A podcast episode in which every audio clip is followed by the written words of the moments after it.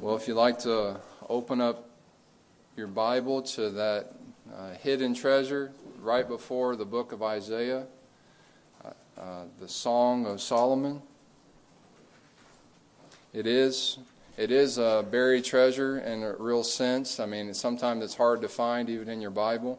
It is right before Isaiah, but it is a book that we see uh, much of the glory of our relationship with uh, that Christ has with His church uh, corporately, but also uh, Christ has with His His uh, His bride individually as well, and um, it it is a glorious book. it, it is one of the most uh, intimate portions of, of of the scriptures. It is about it is about Christ. I mean, I think that's that's clear, even though in our day that there's kind of been a reaction against it being about Christ and the church, really because some of the older brothers really uh, heavily allegorize things, heavily uh, symbolize things, which I don't think you want to go all the way to the extreme to completely discount it as being about Christ for the church for that. There is a way to take it in a simple approach uh, to where you see the clear meaning that it really is about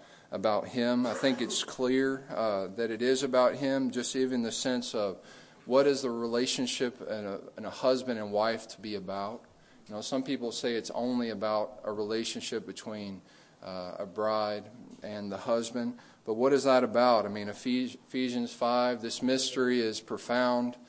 And I say that it refers to Christ, to Christ in the church.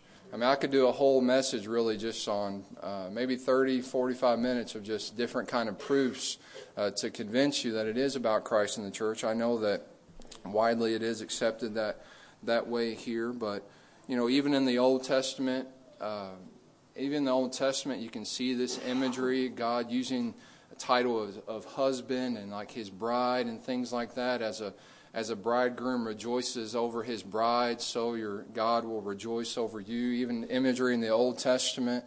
Uh, one brother pointed out even the reality that Christ is called the bridegroom, and the Gospel of John is really a key uh, to seeing this. But even Christ himself, even more clearly, uh, in Luke chapter 24, you know, when he's giving us really the, the hermeneutic or the right way to look at the Old Testament, how to properly interpret it, he tells us very simply, doesn't, doesn't he, that it's all about me. All the prophets and Moses and the prophets, he talks about the Psalms there, it all, it all is pointing to me. You know, he, he told the Pharisees that you search the scriptures, for you think that in them you have eternal life, but it is they that bear witness about me. Uh, in that time, he was talking about the Old Testament. I mean, the Song of Solomon is included in that. And even in Luke chapter 24, uh, Christ is really making a holistic statement about the whole Old Testament when he says the prophets, uh, Moses and the prophets. He mentions the Psalms and a, a few verses later as well. It's really a holistic thing. It's not that, well, the Song of Solomon really is wisdom literature and it's not really included in that. Uh, I think we can see from that that it's clearly about Christ. And even more deeply, uh, we could see uh, who inspired this book. Who gave us the book of the Song of Solomon? We know uh, from 2 Peter chapter 1 that it was uh, men as they were moved upon by the Holy Spirit. They gave us uh, sacred scripture, right? It was God breathed. He, he gave it to us. The Holy Spirit, what is his role? I mean, what is the chief role? There's many things kind of all pointing to one thing. It says there in John chapter 16 about the Holy Spirit, Christ giving us this says that he will glorify me, right? The Holy Spirit's purpose, he was sent to glorify Jesus Christ, to lift him up. So if the book of the Song of Solomon is not about uh, Christ and the church, we have to say that the Holy Spirit who was sent to give us a book about, or who was sent to glorify Jesus Christ, has given us a book that really, in its essence and its ultimate reality, is not about Christ and the church. And that's just not true. I mean, it is, it is, it is, He is the Spirit of Christ, and He gave us this book to glorify Christ.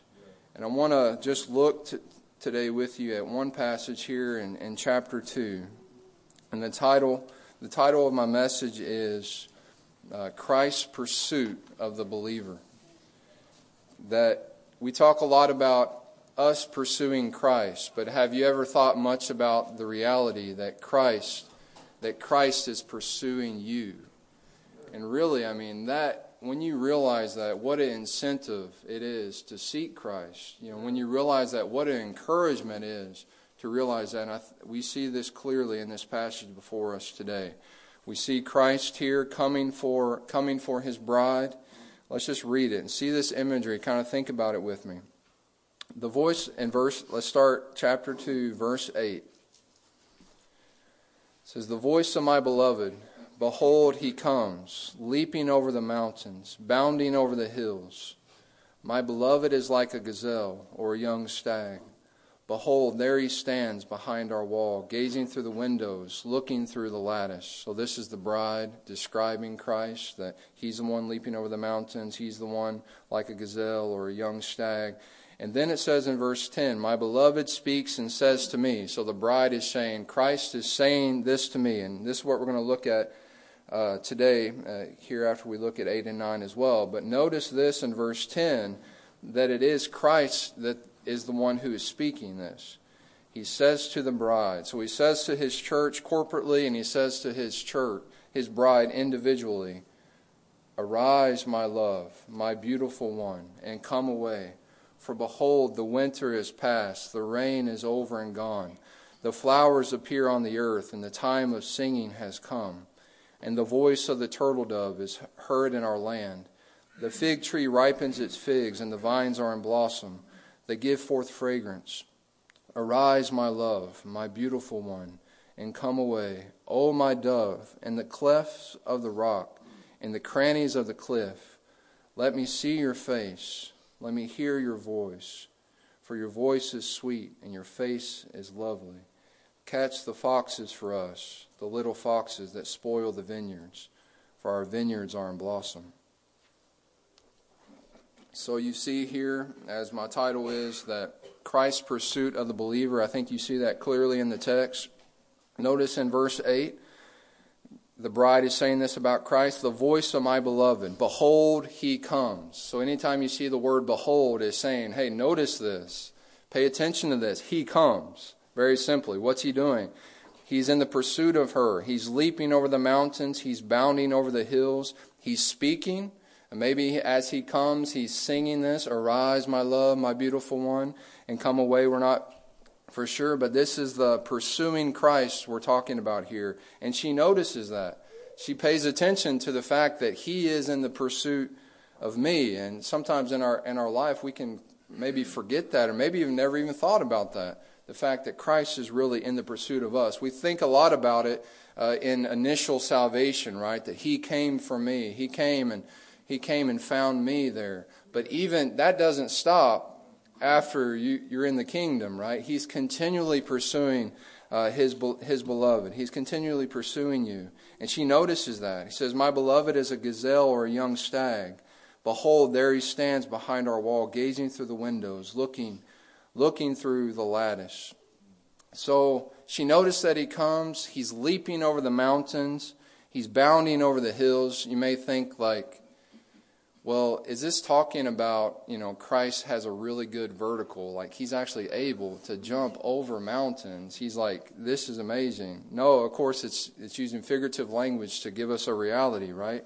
That these mountains, these obstacles that are in that would be in the way, that they're nothing to him. He has the strength like a like a, a gazelle or a young stag to actually overcome the greatest obstacles. You know, a gazelle a young stag, you know, you think about a mountain goat, they're able to climb up mountains with relative ease, just the strength that is there. And this is an imagery for us here the, of Christ, uh, that he overcomes great obstacles with ease in order to, in, tor- in order to come to his beloved. You could see the gospel in this, of course. I mean, people have said, you know, the mountains of sin, that he come, he, he crosses that great chasm, you know, as it were in the gospel, to be able to come to his believer. But also, what I'm looking at today is just the reality of his pursuit of the believer uh, that's already in the kingdom, that he's leaping over mountains, right? There's ease in his pursuit of you. There's nothing, there's nothing that is hindering his pursuit of you, right? It's constant.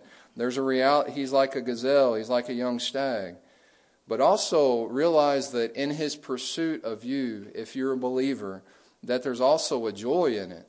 I mean, those of us that have been married or maybe been in a, a courtship before or whatever, those, uh, you know, there's times that somebody will see, you know, say a girl, just a guy just came into her life, and they say, "Hey, you look like you're you're floating, right?" And like, what are they what are they saying? They're like, "You're like beaming with joy, right?" There's a time I, I found out about uh, Alex that she definitely was interested in me uh, for marriage, and I think I found out in San Antonio, and then I had to drive back to Laredo. I was in Laredo, Texas, living there at that time, and the way I described, I was I was really tired and everything, but you know what? I, the way I described it was I kind of soared on on the clouds all the way back to. Uh, all the way back to Laredo, it wasn't a hard thing, right? Because why? The the thought of the thought of her, you know, the thought of my beloved. And for Christ, we got to realize that in his pursuit of us, it's not like he's some Christ that doesn't have emotion or anything like that. There's really a joy in it for him. It's like he glides over those mountains. He's bounding, you know. If you see somebody like skipping for joy or whatever, you realize, hey, they're, they're overcome with joy there. This is how Christ is with his beloved. And there he is behind, says, Behold, there he stands behind our wall. So notice this. There he is. He's gazing through the windows. He's looking for the lattice. So you can imagine this in a real life situation. Like he came over those mountains, now he's at her door and he's looking for her. He came looking, where's my bride at? I want to see I want to see my bride. He's looking, he's gazing through through the windows, looking for, through the lattice. He's got his sight on the believer. And he says to her, Arise, my love, my beautiful one, and come away. That's a, I mean that's amazing, you know, to realize that that Christ comes to us as believers and says, "Arise, my love, my beautiful one, and come away." Notice what he says. I mean, he says, "Arise." In other words, come and, and be with me. What is he asking for? He's asking for, I want closeness with you. I want I want you to come and be with me. I want I want to know I want to know you. You're my you're my love. You see these terms of endearment that he has for his believer my love, my beautiful one, and come away. Come away with me. And many times we would think about our own personal devotional life that we have with, with Christ, and certainly that is uh, applied here. That He says, "Come away and be with me. I want you. I want you alone." We'll see later in uh, verse 14. It talks about in the clefts of the rock, in the crannies of the cliff. I want to. I want to see your face. I want to hear your voice. He's calling us away and say, "I want." This personal time with you. I, I, want you to sit at my feet. I want to spend time with my bride. I want you to, to gaze upon your husband and us to have interchange. You see that in the book of Song of Solomon. He says, You're altogether beautiful. And she says back to him, You're altogether beautiful. You know, there's this interchange. He wants that relationship there. But so it is that private time with the Lord. But you don't want to completely say that's all it is, though, because Christ is I take it from this text, always is saying to the believer, Arise, my love, my beautiful one, and come away. So that means that even in the midst of a crowded room, I mean, you can hear the voice of Christ saying, Arise and come away. And in your own heart, in the secret places of your own heart, in the crannies of the cliff, you can lift up your voice to Christ and there be intimate interchange going on there. And he says, Why, though? He says, in verse 11 Arise, my love, my beautiful one, and come away. And he, he begins to describe his love and using this imagery of, of nature. It's very beautiful here. That verse 11, he says, For behold, the winter is past, and the rain is over and gone. The flowers appear on the earth, and the time of singing has come. The voice of the turtle dove is heard in our land. The fig tree ripens its figs, and the vines are in blossom. They give forth fragrance. Arise, my love, my beautiful one, and come away. So it's like he's describing why he's in this pursuit of this of this bride. And what it is is I take it that he is actually describing his love for them using this beautiful imagery here.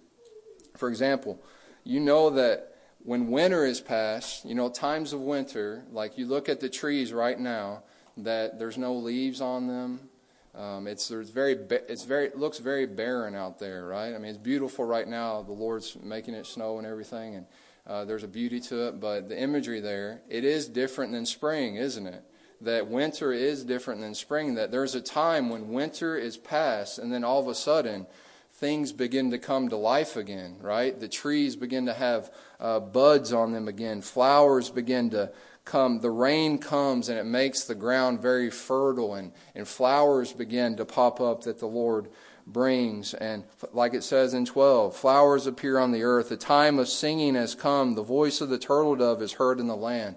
All of a sudden, times of spring, right? There's like uh, new birds and things flying around. They've come out of their habitation that they were in in winter. Sometimes new life and things that they're making this beautiful melody. This beautiful. There's a beautiful sights all in spring. It's like the earth just came alive again. And the fig tree ripens its fig. There's fruit on the vines, edible fruit, nourishing fruit, sweet, sweet fruit. The vines are in blossom, maybe like grapes, things like that, maybe some kind of flower vine or something. They give forth their fragrance. You know, you ever walk through past a really beautiful bush that is very beautiful, it's come to life, it's budded, the flowers have opened, there's a scent there about it, and you and you smell it and it's like, wow, that is a very beautiful smell. Christ is using all this imagery to describe the way that his love is for the believer. And we know that in Christ, nothing can separate us from his love. That it'd be right for us to look at this passage in the sense that his love is always this way for the believer. It's, al- it's always in blossom, it's always budding, it's always there's a singing about, there's something worth singing about. There's always a, a beautiful scent. There's always fertile food in that sense in, in his love. And he says, Arise, my love, my beautiful one, and come, and come away with me. O oh, my dove, in the clefts of the rock, in the crannies of the cliff, let me see your face, let me hear your voice, for your voice is sweet, and your face is lovely. And you'll notice that I did say that when he says, Arise, my love, my beautiful one, and come away, I am I am taking that in the sense of that this is the continual call to the believer. But I know that there is also an aspect with this text that there are there, there are times that we sense the pursuit of Christ in a, in a subjective way. We sense the impressions of Christ, like Christ is coming for me and saying, Come away with me and pray. You feel the, the wooings, the beckonings, you feel the allurement of Christ. And that is something that is in this text as well. I just think that you don't want to say that's only what this text is saying because we can look at his love and realize it's always spring in that way. But also, there are times that Christ comes to the believer and we, we sense that and he says, Arise, my love, and come away. And if we were to respond to him in that way and go away and be with him, whether it's in a crowded room or it's somewhere in private, we will find, experientially speaking, that yes, the winter has passed and now the turtle dove appears in the land and there's this awakening, there's times of refreshing from the presence of the Lord. That, that is an aspect of, of this text as well. And there's, time, and there's times you see the, in this book that the bride misses it at times, that Christ pursues her.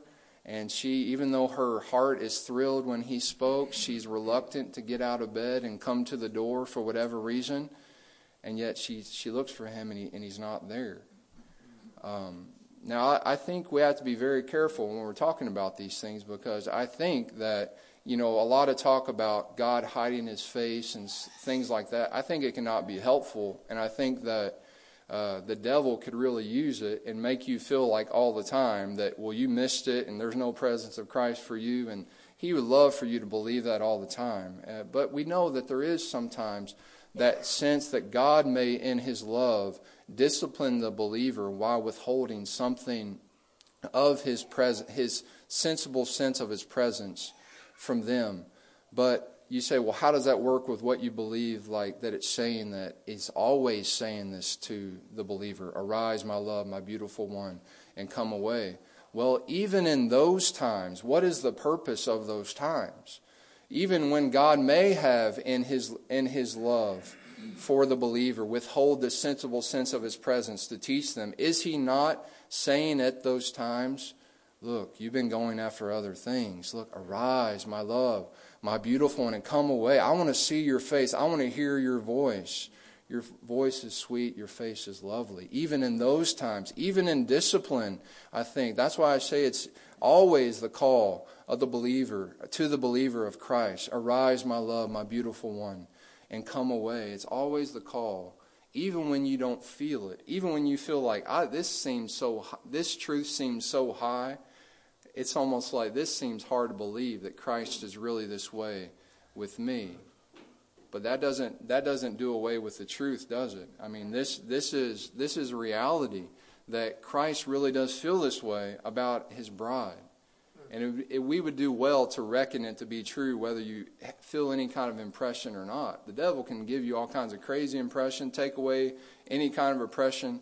But you come down to this text, and as God is a living God speaking through this text, I mean, Christ is saying that to us this morning, and He's saying that to, to us, I think, on a continual basis. He's in the pursuit of the believer, even in discipline, even in times, and I think you can understand that, that even in times that you may not respond the way that you should, as we see in this book, what did he do? What did Christ do? Did he, did he fold his arms up and say, hey, well, you better really get straight for a while before you're going to come. I'm not, I'm not going to, I'm not going to give you anything of myself. No. What did he do? Such is his love for this bride, even though she didn't respond to the, to the call at the door, he leaves his cologne, if you will, on the door. The sweet smelling fragrance of himself. Is that in itself not also an inviting of Christ, saying, Look, I was here, but look, I'm still in the pursuit of you. Come, right? Come, come to me, right? And even in those things, and even when you find in the Song of Solomon, when he did, she did seek him, and it was like, I, I found him not. It says, Where was he at? I mean, the ESV calls it, He was in the garden of love, a little subtitle. Sometimes those are helpful over the text. He, it says he's actually picking lilies in the garden, right? What's he doing? One brother pointed out, it's like he's, he's picking flowers to bring to her, and he's continually wooing her. For when she comes again, here's these flowers that I picked for you, right? No judgment, no condemnation, anything like that. So it's right for us to realize that Christ is in the continual pursuit of, of his bride in many in, in these ways. And he says in 14, look at what he says in 14. O my dove, in the clefts of the rock, in the crannies of the cliff, let me see your face, let me hear your voice, for your voice is sweet and your face is lovely. Now, realize, you would think that we would say that to him, right? I mean, we it is right to say that to him. Lord, I want to see your face. I want to hear your voice. Your your voice is sweet. Your face is is lovely. I mean, it says over in chapter 5, you know, describing him, his lips are lilies dripping liquid myrrh, just the sweet, fragrant speech of Christ that he says to the believer. But this text is actually uh, Christ saying this to the believer. You notice in verse 10, it, it, it proves it.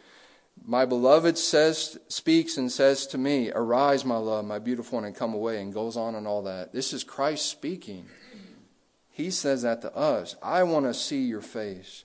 I want to hear your voice. Your voice is sweet. Your face is lovely. Those times you feel like your prayers really don't mean much. You feel like there maybe you were too dull or whatever, and the devil's right there you know, condemning you. That's not how the Lord feels about it. I mean, He feels like that was a that was a beautiful thing. I love, I love when uh, I love when she when she speaks or he speaks like that. Voice is sweet, face is lovely. I love, and what a motivation! Can you see that if you would believe this text, what that would do to our own our own walk with the Lord? I mean, really, I mean, the devil does not want you to believe this text. I mean, he attacks it on me at times. But, like, can you imagine, like, if in your prayer closet you were to take this verse, Oh, my dove in the clefts of the rock and the crannies of the cliff, let me see your face, let me hear your voice. Your voice is sweet and your face is lovely. You just plaster that really big right there in your, in your prayer closet. And every time you come to pray, you look at it and realize that that is the reality. I mean, that's what we need uh, to remember. I mean, even Brother Paul Washer, I said, I was listening to something he said, and he talked about the thing that motivates him in prayer. One of the things is that he knows that when he prays, as it says in Song of Solomon, that when she, when Christ hears his voice, his Christ's heart beats faster. That motivates that brother, you know, to pray. It's right for us to take it in that way.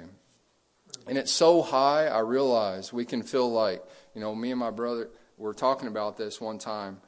Um, and it's like, it's so high, it seems like, it seems hard to believe that this is real. I mean, I know me, I know my own different weaknesses and struggles. Like, this thing seems like way out there for me, but it can, we can really bring it down to home if we realize, though, that this kind of love that Christ has for the, for the believer though it blows our mind, it shouldn't surprise us that he would be this way, right? Because he is that he is that kind of person.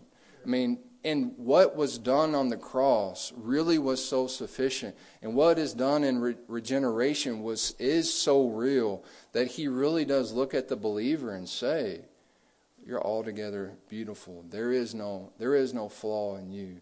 Not only we're declared righteous before Christ, beautiful in that way, but our own hearts, new hearts that He's given us, the core of our being. There's a there's a beauty there. There's a there's a new heart, right? That we're He really does see us as that way, and it shouldn't surprise us because He's always exceeding our expectations, right? Not only saved from hell, but then I'm going to take you to glory, and you're going to reign with me on my throne forever, and I'm going to you're going to I'm going to give you a stone that no one knows its name but you. All the, he's always blowing our minds, right, on these things. And this text is just another one of those. And it's real. And he says in verse 15, he says, Catch the foxes for us, the little foxes that spoil the vineyards, for our vineyards are in blossom. So these vineyards are in blossom. His love is ripe for the believer. His love is budding. There's a, a fragrant scent about it, on, on definitely on a constant basis. But he tell he does tell the believer. He says, "Look, those foxes in your life that spoil not the reality of this love, because it is constant, but spoil your own experience." Of this love. Get those things out of your life. I mean, look up foxes on the internet and all of a sudden, you'll find uh, people blogging and all this stuff about, you know, something like this. Hey, I got this new house, and out in the country, I planted a garden. It looks so beautiful, but something happened. Foxes invaded. Like, what do I do about all these foxes? You got people saying, hey, the fox is a person too, and all this. You know, like, but like,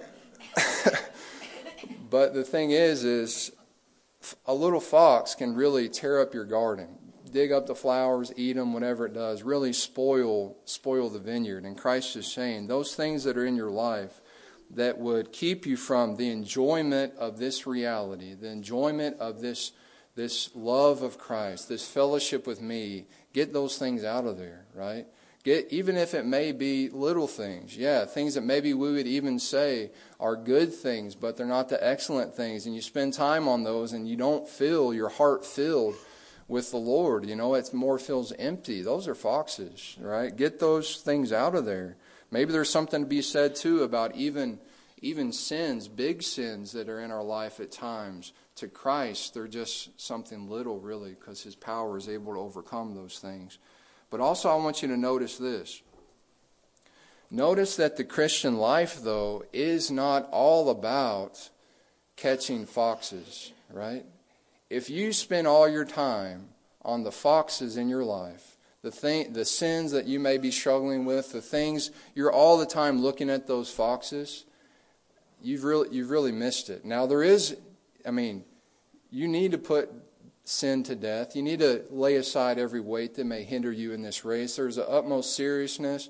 We need to focus. There's a time to look at that fox grab it by the tail, sling it out of the garden, deal with it, kill it, whatever it may be, do, do away with it, throw it out. But you don't want to focus all your attention on that in a way to where you miss the reality that this Christ is in the pursuit of you. You see what I mean? Like, because you can spend all that, sometimes when there's a good passion for holiness, a good passion to be right, to have a clear conscience in those things, that we can so spend all of our time looking at the foxes and not realize the whole time this glorious Christ is actually in the pursuit of us, saying, Arise, my love, my beautiful one, and come away. You see how you could completely miss that?